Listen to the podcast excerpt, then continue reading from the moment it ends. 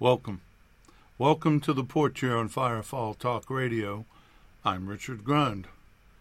This is where we get back to basics, the red letter basics, the example of the book of Acts, the word of the Lord, how he did things, and how he showed the disciples to do things. That's our example.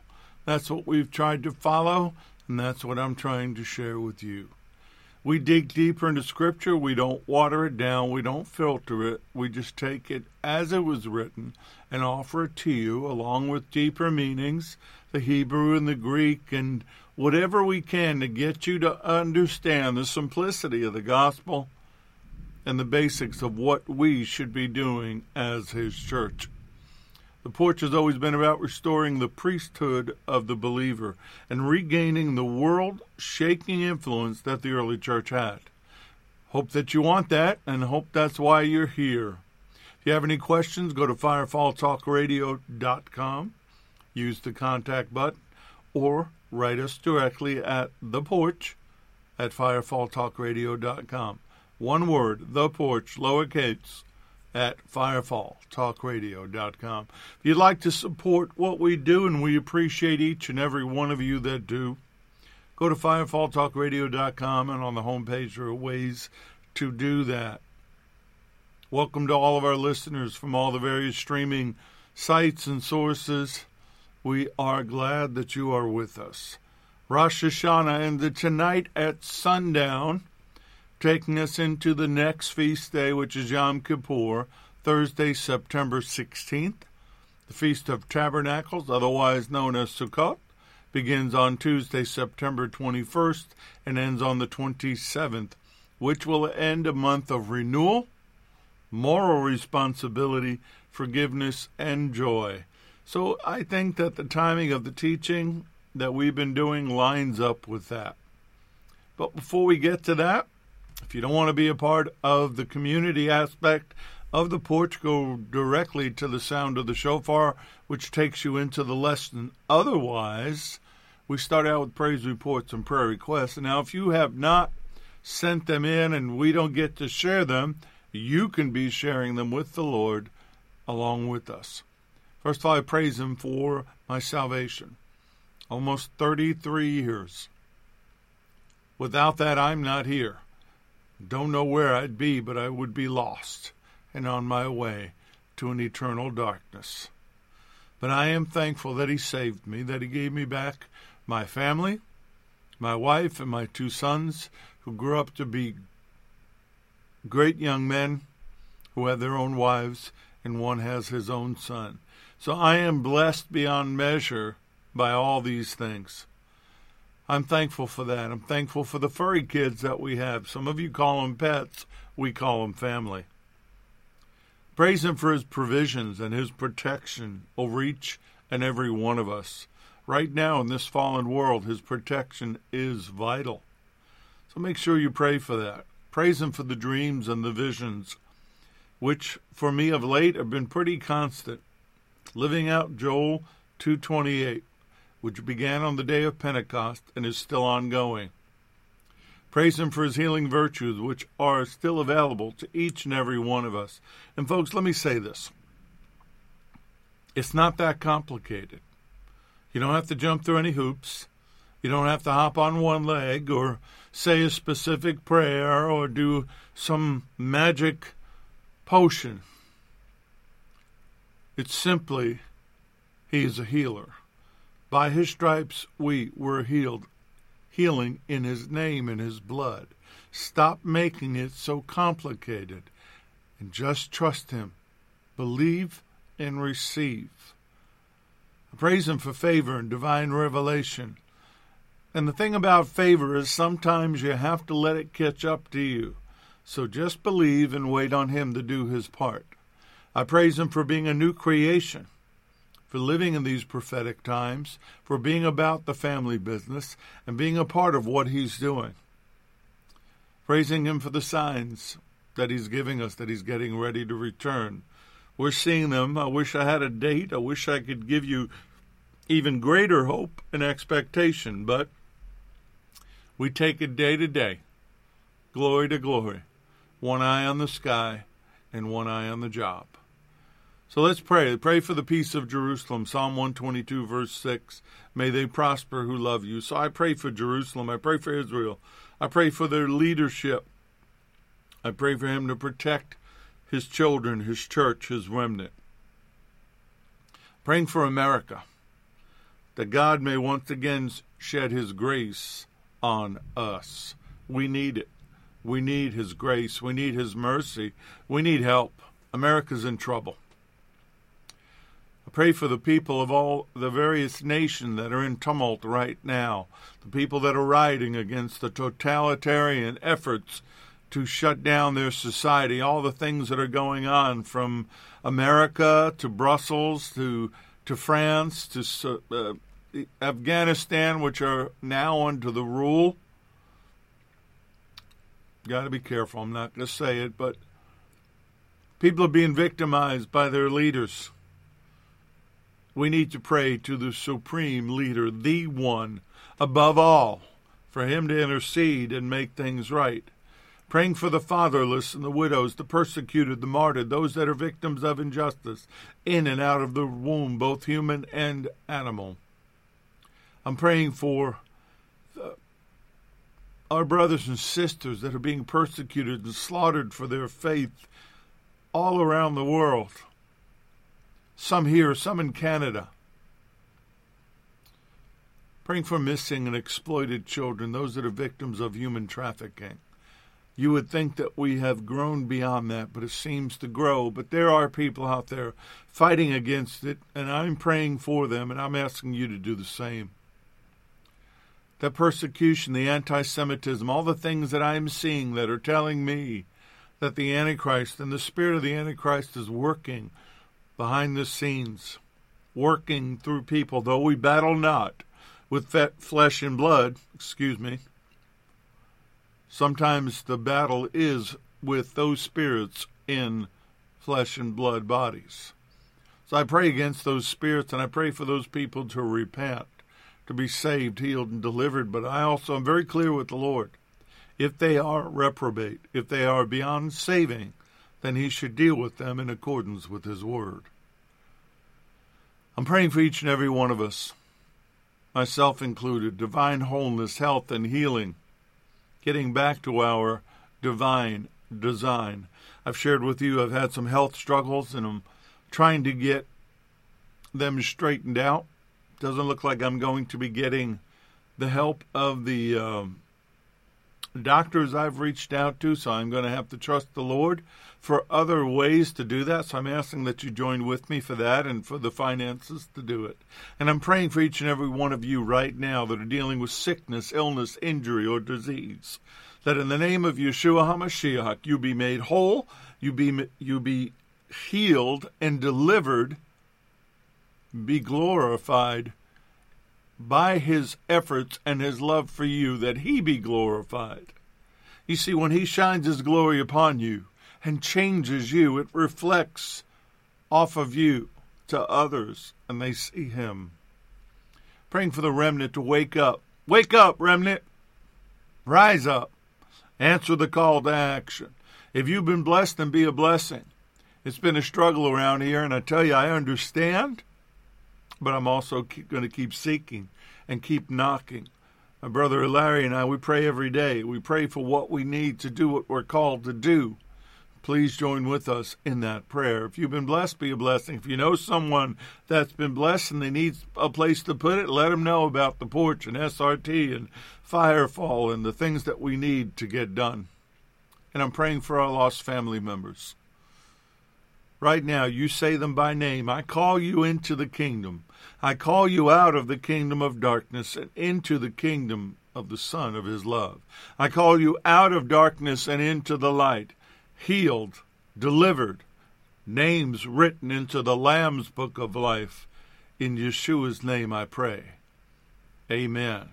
So, sound of the shofar. Sundown here in uh, the East Coast. It's already sundown in Israel. But here's what I want you to do while that shofar sounds.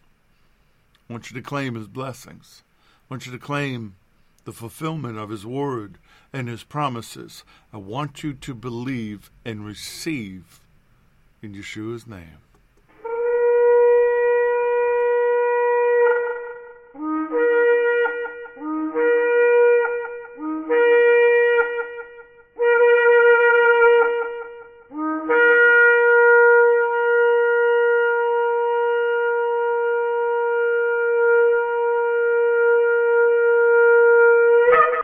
These lessons are proprietary information except where noted the information comes from outside sources. Combination of that information, the matter presented is exclusive, cannot be repeated or used without permission. The date of this broadcast serves as the registered date of the following information. So I sat down and began to work on this yesterday. Oops, you know what? I got to go back. I have other praise reports and prayer requests. I got so caught up and I'm just going to go back and do it. Forgive me, forgive me. My son Jesse here in Orlando has offered a prayer request for the daughter of one of his clients. He's a uh, private trainer. She's 16 years old. Her name is Brianna, and she's on a feeding tube. So, right now, let's stop. Change the format. We're going to pray right now for Brianna. Join with me. Lord, I just pray right now, wherever she is, in whatever hospital, whatever place she is, that your glory would shine down upon her, that your angels would be sent to minister to her. Father, we lay hands on her in the Spirit. And we bind this COVID 19 virus, and we pray you'd heal her body, restore her body, Lord, so that she can be off this feeding tube. She can be a witness to your spontaneous healing and glory and that, Lord, she can fulfill whatever plan you have for her in her life, in Jesus' name. Uh, the only one I, other one I have is from Kim in Fort Mitchell. Um, shall we start out with the greeting? says, Hope you guys are doing well. I am forever grateful because I am deeply loved by my Father in heaven. He saved my soul and keeps me sober every day. I praise him for that. I praise him that my husband finally gets to have his surgery and that he's uh, been fighting for for so long. It probably is already over with, so we pray that it all went well and that his healing, um, he heals during his recovery. And Lord, I'm going to add to it that you begin to speak to him, to begin to invade his dreams, his thoughts, and his mind. Says, I'm praying for his soul to be saved. Father, I'm not sure what's going on on Maurice's campus. That's her son. But you know, um, one of the students tried to take his own life the other night. And if you know anything about suicide, there is a spirit attached to it. It does spread. So we just bind that right now. Uh, one of her daughter, for the second time, has been exposed to someone who uh, tested positive for COVID. And apparently, in their school system, if you've been exposed, whether you have it or not, you have to stay home for two weeks. Doesn't make a whole lot of sense to me, but then again, a whole lot of that doesn't make any sense to me. Kim says it's out of control. She's never had any symptoms nor tested positive, but they still do that. She wants to go to school. Father, please make this witch hunt go away. Protect us and provide for us. If anything, we need your protection now more than ever. Save souls that something weird came up in the legal matter she had going on in Germany. It's reared its head again, so she's praying that that be resolved once and for all. Protect the innocent, Father, in Jesus' name.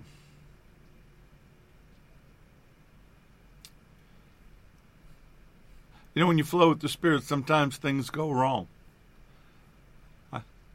But maybe not. Maybe he wanted to go back. I mean, I definitely made a mistake, no doubt about it, but he let it happen. And I think if we're going to continue this conversation about choices having consequences, that there be consequences for everything we do, even when asking for prayer. There are positive consequences. You're seeking Him, you're trusting Him. Remember what I said before the simplicity of it is this He is a healer. He cares. He loves. Let's stop making it so difficult. That's why I always say speak his word back to him, not because he doesn't know it. Of course, he knows it. But what I'm saying is by speaking his word back to him about your need, about your desire, A, you're lining it up with the word. B, you're lining it up with His will, and you're presenting it to Him in a form as if you're in a courtroom that's in accordance with His rules. Which gets us back to where we are now. I didn't know what he wanted to talk about. I didn't know where he wanted me to go. I was going to start in another direction. And he said, You're not done. So go back with me to Galatians 6, starting with verse 7. Do not be deceived. God is not mocked. He will not allow himself to be ridiculed, nor treated with contempt, nor allow his precepts to be scornfully set aside. For whatever a man sows, this and only this will he reap. For the man who sows to his flesh, his sinful capacity, his worldliness, his disgraceful impulses, will reap from the flesh ruin and destruction. But the one who sows to the Spirit will reap from the Spirit eternal life. Sowing and reaping, choices have consequences. We're going to take Galatians 6, verses 7 and 8, and we're going to jump back to Galatians 5, where Paul talks about walking in the Spirit, starting with verse 16. And the reason I'm taking you back there is because you cannot walk the walk without the Spirit guiding you. You cannot live properly and in accordance with His will without the Holy Spirit guiding you in your life. I say then, walk in the Spirit, and you shall not fulfill the lust of the flesh. For the flesh lusts against the Spirit, and the Spirit against the flesh, and these are contrary to one another, so that you do not do the things that you wish. But if you are led by the Spirit, you are not under the law. Now, the works of the flesh are evident, which are adultery, fornication uncleanness, lewdness, idolatry, sorcery, hatred, contentions, jealousies, outbursts of wrath, selfish ambitions, dissensions, heresies, envy, murders, drunkenness, revelries, and the like of which I tell you beforehand, just as I have told you in time past, that those who practice such things will not inherit the kingdom of God. But the fruit of the Spirit is love, joy, peace, long suffering, kindness, goodness, faithfulness, gentleness, self control. Against such there is no law. And those who are Messiahs have crucified the flesh with its passions and desires. If we live in the Spirit, let us also walk in the Spirit. The law of sowing and reaping is a spiritual principle set in place by Almighty God, your Heavenly Father. It's not up for discussion, it cannot be negotiated. Walking in the Spirit is how we stay on the right side of that principle. Bottom line people will harvest the consequences of their actions, no matter who they are. God is not mocked. Whatever a man sows, that is what he will also reap.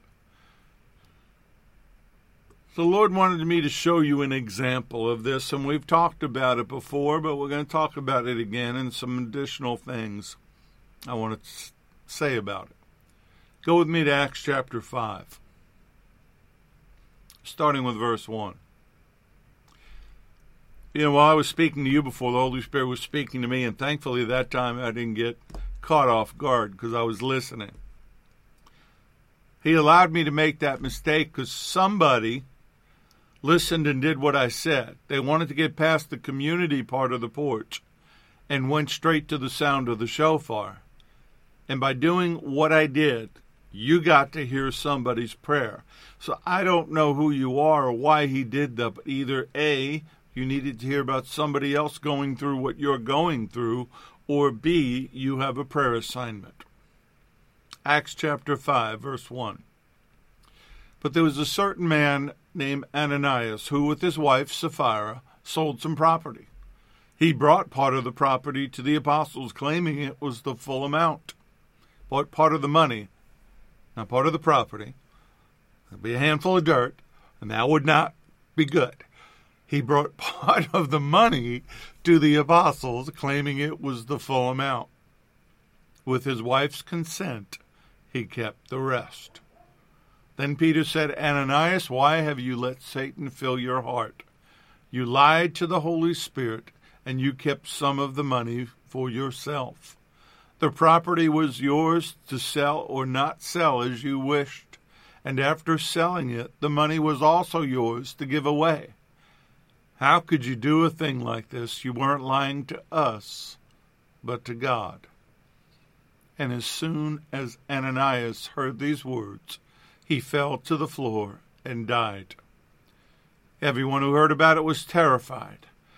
Then some young men got up, wrapped him in a sheet, and took him out and buried him. About three hours later, his wife came in, not knowing what had happened. Peter asked her, Was this the price you and your husband received for the land?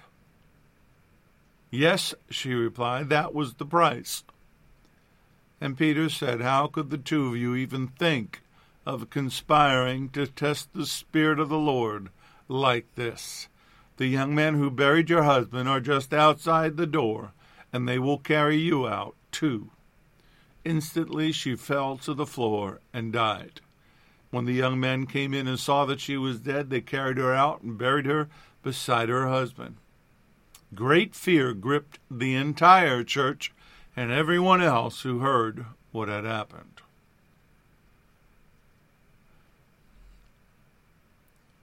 The first thing I want to remind you is this this occurred under the covenant of grace. This occurs after the cross, the empty tomb in the upper room. But God's not going to be mocked. But he also needed to set an example for the new church. He was purifying it and he was putting them into a mindset of holiness, a reverent frame of mind, so that they could do what he needed them to do without this kind of leaven with sin in the midst. When we fear God, awesome, righteous, holy fear. The fear of man will never dissuade us from doing his will. When you love him with all of your heart and all of your soul, you won't be tempted to defy his will. You want to please him. Now, Halley's Bible Handbook says there, and he means Ananias and Sapphira, their death was an act of God, not of Peter. Peter didn't speak their death, he prophesied what was about to happen, and was evidently intended to be an example for all time of God's displeasure at the sins of greed and religious hypocrisy. God does not strike us dead every time we are guilty of them. If He did, people would be falling dead in churches all the time. And let me tell you what, from what I know of how things work, pulpits would be empty and boardrooms would have empty seats in them. But the incident shows God's attitude toward a wrong heart. It's a warning in the beginning days of the church against using or misusing the church as a means of self glorification. The incident, as a disciplinary example, did have an immediate salutary effect on the church. Boy, could we use some of this right now. People are using the church in their service to the Father and to the Lord for their own glorification, for their own vainglorious purposes. And I find it interesting that Ananias, whose name means the Lord is gracious, and Sapphira, whose name means beautiful, had been given names suggesting righteousness and beauty by their parents. Maybe they had hoped that these qualities would come upon their children by giving them that name, but apparently greed and their desire to be venerated or looked up to stole that. These are early converts in the book of Acts church, and yet Hasatan, Satan, got into their midst and into their heart. Now, what would inspire them to do this? Well, I believe that when they saw the reaction to the gift from Barnabas in Act 4, let me read it to you.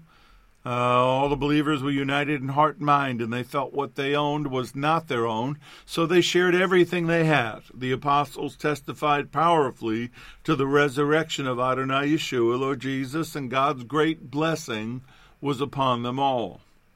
There were no needy people among them, because those who owned land or houses would sell them and bring the money to the apostles to give to those in need. For instance, there was Joseph, one of the apostles nicknamed Barnabas, which means son of encouragement. He was from the tribe of Levi, and he came from the island of Cyprus. Barnabas sold a piece of land and gave that money entirely to the apostles. And somewhere along the line, Ananias and Sapphira wanted the same accolades, they wanted the same attention but they didn't want to give up all their money. But th- nobody told them they had to give up all their money. They simply lied. And I can tell you, in agreement with Halley's Bible handbooks, I've been in enough meetings and I've been enough uh, behind the scenes of enough ministries to know that if God still did this, be a lot of people dropping dead. Hypocrisy has no place in the body of Messiah. Their sin wasn't that they held the money back, but that they lied about it. And they were seeking man's favor instead of God's.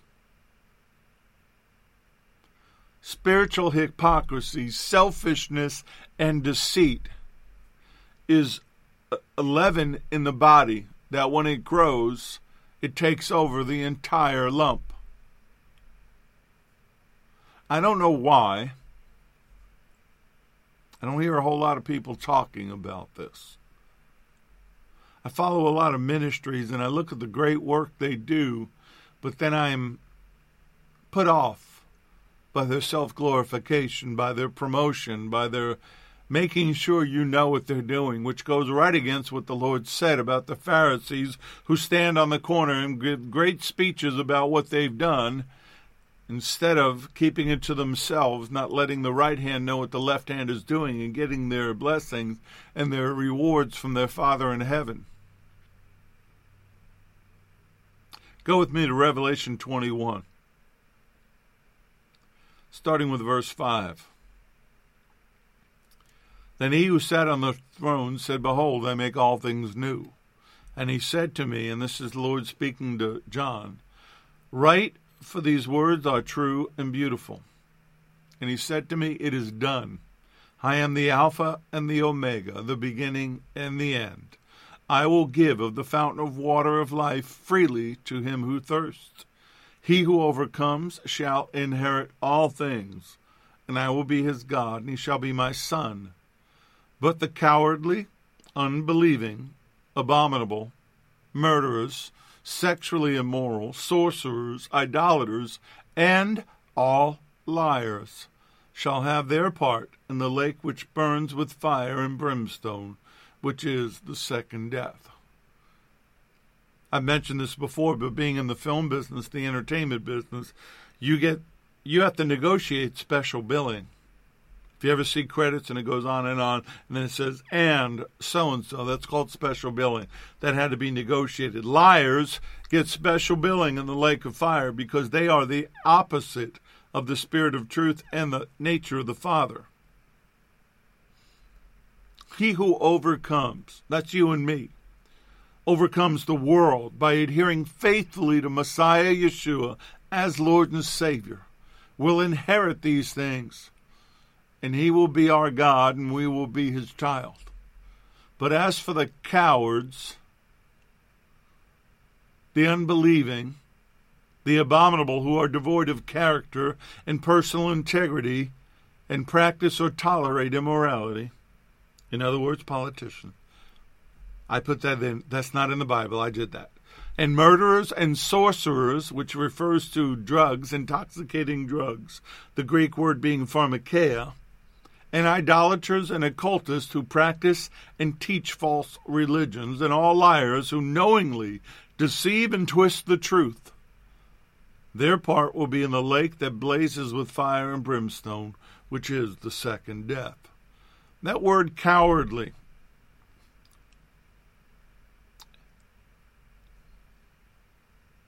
We cannot be cowards. We have to have courage and patient endurance. That's what it's going to take in this conflict between the Lamb of God and the dragon, Hasatan. Courage. Unbelieving means you are the opposite of faithfulness. Abominable, means repulsive, offensive, vile. You've been polluted by the earth, by the things of this world. And I really like the sorcerers. That literally in the Greek means refer to those dealing in drugs, which is where pharmakeia and the word pharmacy comes from. Makes you wonder how he's going to feel about all these people that do what they do with Big Pharma. And the liars are those who deviate from the truth and join with the deceivers, and we know who the father of lies is. The one thing I've always gotten from this teaching, from Ananias and Sapphira, is about a vow. If you say you're going to do something, do it. According to the Holman Bible Dictionary, vows are a voluntary expression of devotion, usually fulfilled after some condition has been met. Vows in the Old Testament usually were conditional. A common formula for vows was if, then, if you do this, then this will happen.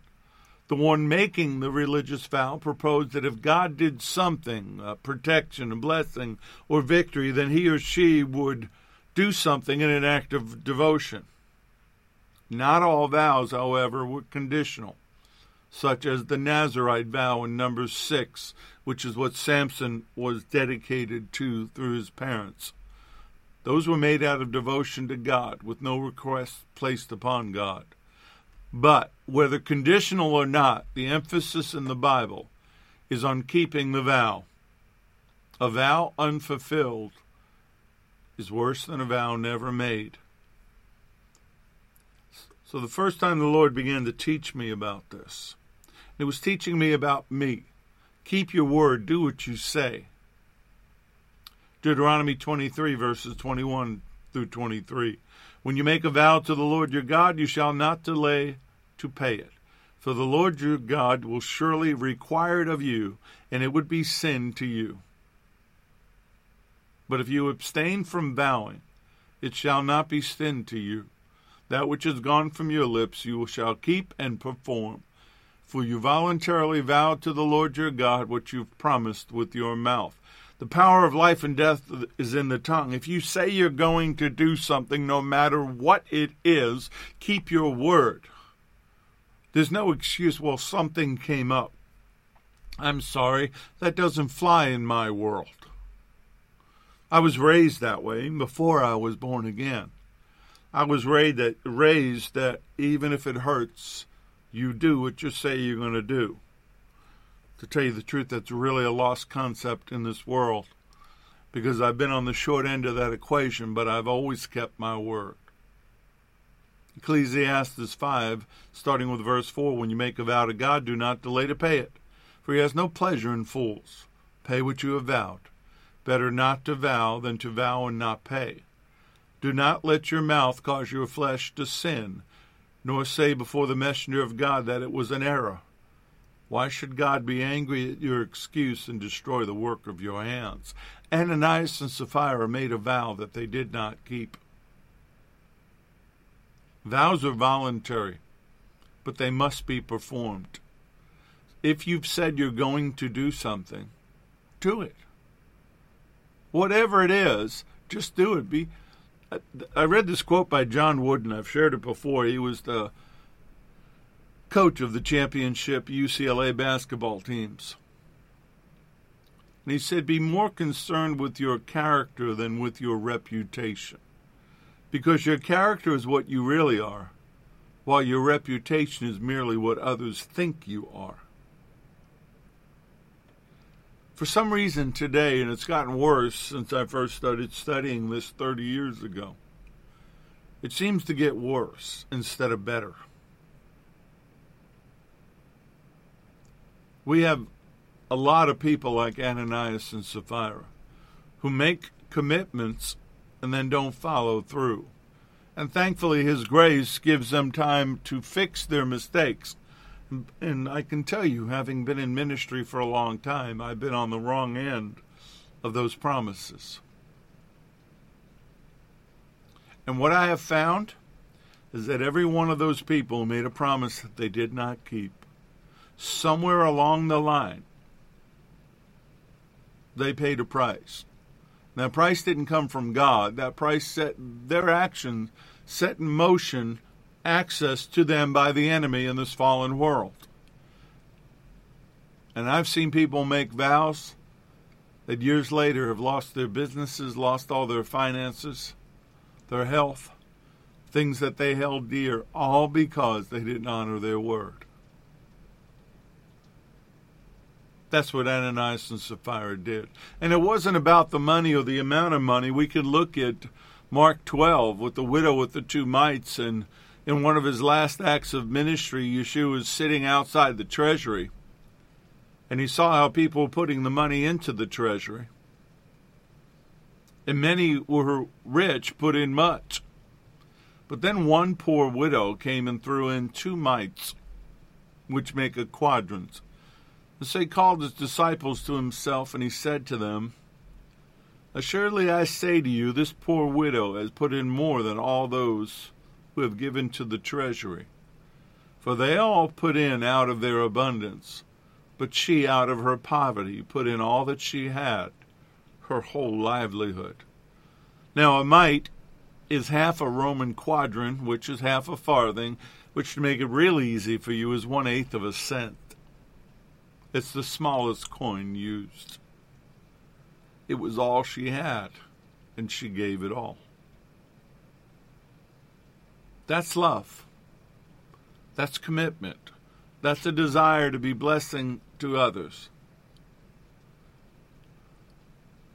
And what the Lord was trying to get his disciples to understand, and I believe that they did, was that great fruit is created by what you sow. She sowed it all. I've told the stories before and I'd have to dig up the facts and the figures, but there have been many great men and women throughout history that have been blessed immeasurably by the Lord, who instead of giving 10% and keeping 90, gave 90 and kept 10. And the more they gave away, the more He gave to them. It's not about the money. It's not about the measure of what was given, but it's the motive from which it's been given. See, Peter had given been given revelation knowledge by the Holy Spirit about what Ananias and Sapphira were going to do, about their deceit. And either one of them could have immediately told the truth. The wife could have come in and changed her mind and said, No, Peter, that's not true, and she wouldn't have died. See, there's always an opportunity for grace. God always gives us a way out. But they didn't take it, and it cost them everything, and they became an example to the book of Acts church. Now, let, let me be clear about something. This thing about the land and selling and feeding people, that's not socialism. This was a free will arrangement, not forced upon them, something they tro- chose to do to support the church, which lines up with 2 Corinthians 9, verse 7. You must decide, or I could say you have to choose in your heart how much to give. Don't give reluctantly or in response to pressure. For God loves a person who gives cheerfully. Don't grit your teeth. Oh, I'm going to give 10%, but I don't want to. He doesn't want your gift. That's not that's not coming from a cheerful giver. Make your vow to the Lord and pay them. Whatever present you've said you're going to give him, give it to him. Psalm 76, verse 11, the, the Richard Grund version. Peter gave them an opportunity to tell the truth, and they didn't. And they both wound up in the ground. I don't know where they went. That's been a question of mine. Were they born again? Because if they were, they probably wouldn't have made that decision. But what I do know is that their their life here ended. And while it may not have cost them eternity, I'm sure it cost them their eternal rewards. So it's not without reason that Acts 5:11 said great fear came upon all the church and upon all who heard these things. Which is why I say we really need some of that right now. We really need some people to understand that He's a holy God. He's a righteous God. Yes, He's Dad. He's Abba. But you need to understand who Dad is. And every now and then, Dad's got to chastise us to remind us who He is. But the late Dr. S.D. Gordon, in one of his quiet talks, which was a series of books, he wrote about Moses and the judgment that prevented his entrance into the promised land. And he described how in succeeding generation, succeeding generations, Hebrew mothers told stories to their children before putting them to bed. The boys and girls were told the exploits of great leaders, how he had brought the captives from Egypt and led them to the borders of Canaan. But then the women told their little ones of his inability to enter the land that flowed with milk and honey Gordon described the astonishment of the listeners and imagined how they asked, But, Mother, why didn't Moses enter the land? And very quietly she replied, Because he disobeyed God.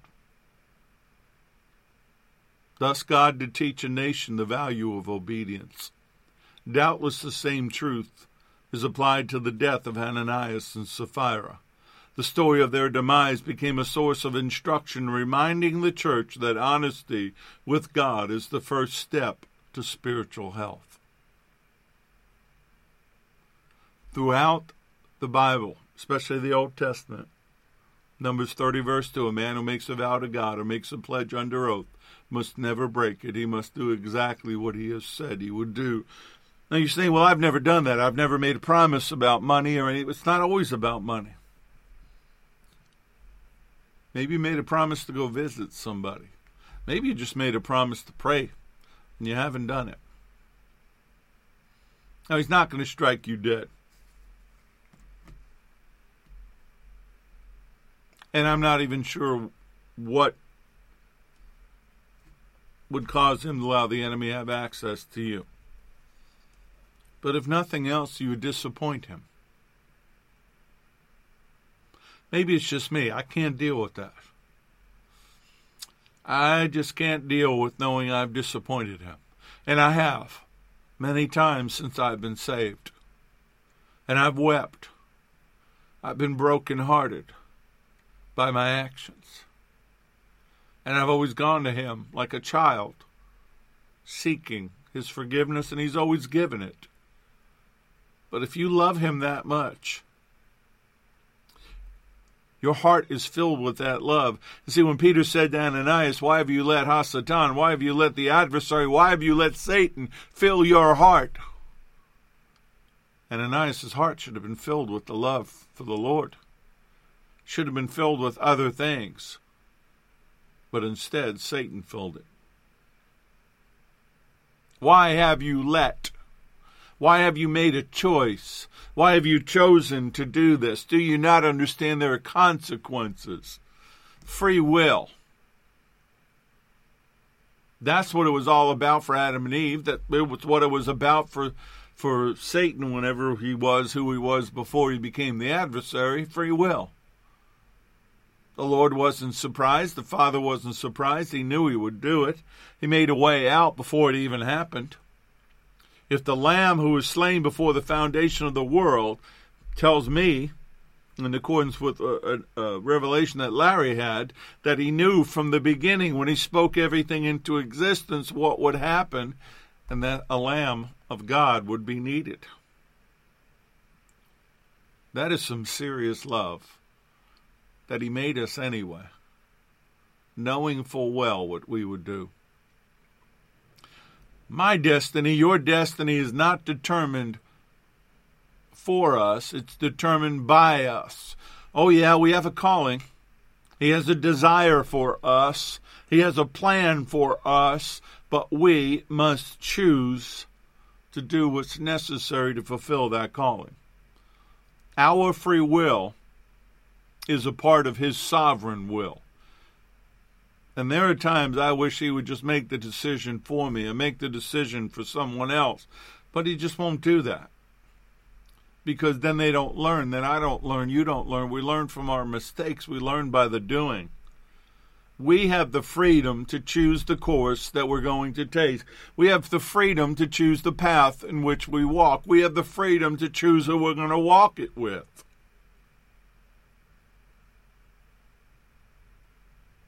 But he has the freedom to decide the consequences for our choices. He makes it clear to us in His Word what He desires. He desires His best for us, but we must choose it. And the result of choice is not the inevitableness of the law, it's the inevitability of God, of the love of God.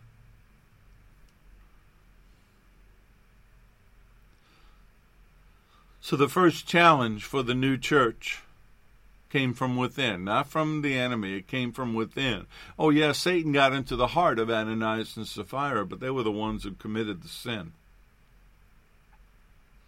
Through greed and hypocrisy, deceit, and a false relationship with the Lord and a false fellowship with the church. Judgment begins at the house of the Lord. You want judgment in this world? Then it has to begin at the house of the Lord. Great fear needs to come upon the house of God. The church needs to be chastised, in my opinion. It needs to be straightened out. We need to stop the games. We need to stop the dog and pony show. We need to stop the form of religion but deny the power thereof. We need to stop the lights and the smoke and the mirrors and the performance thing and get back to preaching the gospel, getting people saved, healed, and delivered. Get people off the stage and into the streets. Get people out of the pews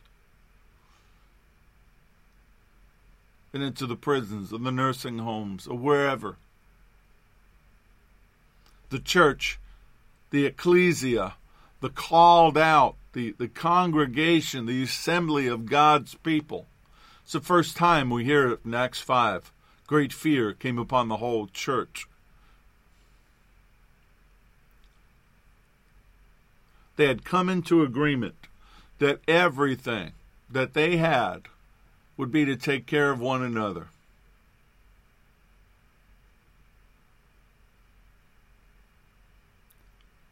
I don't know what that was like. I don't know what they decided, but somewhere they decided that they were going to take care of one another.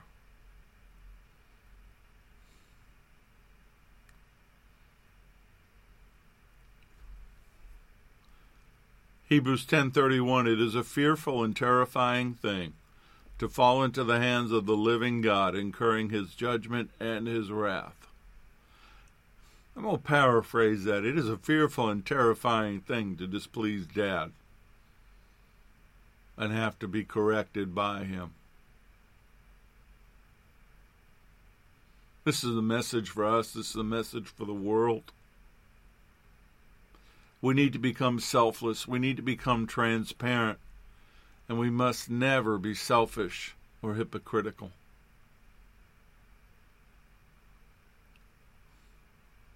Lord did a whole lot for us. And that's an understatement. I mean, I, I, even saying that feels dumb. He gave it all every drop of blood, pieces of his skin, pieces of his beard. He gave us privileges in the process. The Matthew Henry commentary says the privileges are the boldness to enter the Holy of Holies, to have access to God, light to direct us, liberty of the Spirit, and speech to conform to the direction. They have a right to the privilege and readiness for it, assistance to use and improve it, and the assurance of acceptance and advantage.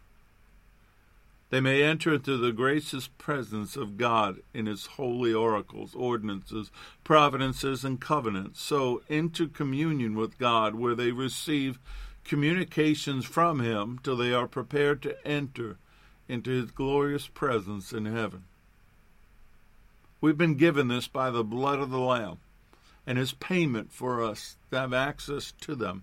We've been given all these privileges to use His name, to lay hands on the sick to cast out demons.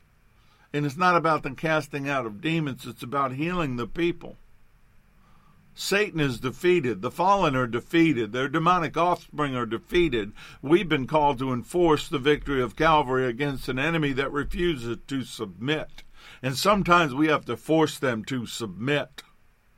Maybe even publicly embarrass them to let others know but we do this because of his love. We do this for how much he loved the world and his creation to do this for him. Us doing it for him. It is by his love for us and our love for him that we make sure the choices we make have the right consequences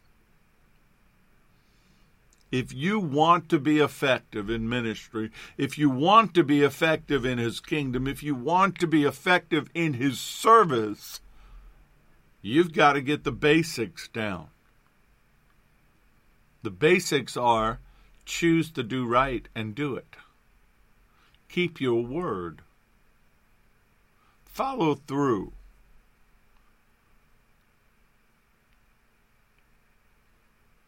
It's real simple. We have to get back to the simplicity of the gospel, the simplicity of the walk, the simplicity of the book of Acts church. Who did it without social media? Who did it without any promotion? The Holy Spirit was their promoter, was their PR, public relations.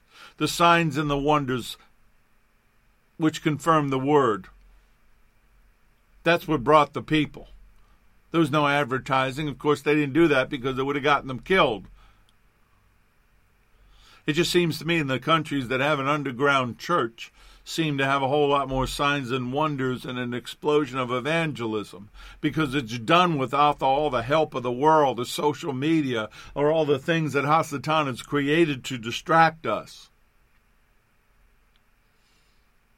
I, for one, am ready to see a true explosion, a true manifestation of the church. So, Father, I, I pray that I've done what you asked me to do. I pray I've gotten the point across and not belabored it or made it seem like it was about me or my frustrations because it's not. I pray that you've touched a heart or a mind or touched somebody with these words to change your direction. Like we talked about last week, repentance is a change in direction to change their walk, to change how they pray, to change what they do for you so that it lines up with your word. I pray that you would reveal to us not what we think about you, but what the truth is about you. We've been conformed to a fallen world system that has seeped into your church, your ecclesia. We need to know you. We need to know what you want of us and how you want us to do it in this final move of the kingdom of God against the powers of darkness to set the captives free. For the sons and the daughters and the husbands and the wives and the aunts, the uncles, the cousins, the friends, whoever right now are being stolen by the wolves and dragged out into the woods. The simplicity of the gospel is go get them, go rescue them, stop the enemy from what he's doing. So, right now, I stand in the gap, and if anybody wants to agree with me, you can stand with me. I stand in the gap for every sheep that has wandered away, every one that has been ignored or not been fed properly or just thought the grass was greener. I stand in the gap for them, Lord, that you would leave the 99 for the one and bring them home, that you would help set them free. I stand in the gap for every family member who once knew you that are backslidden and are in danger of an eternity without you. I stand in the gap for every son or daughter that doesn't know who you are in the fullness as Abba, as Father.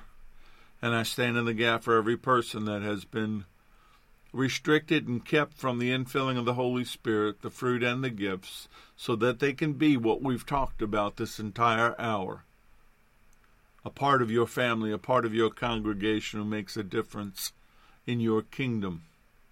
And I pray this in Yeshua's name. Amen.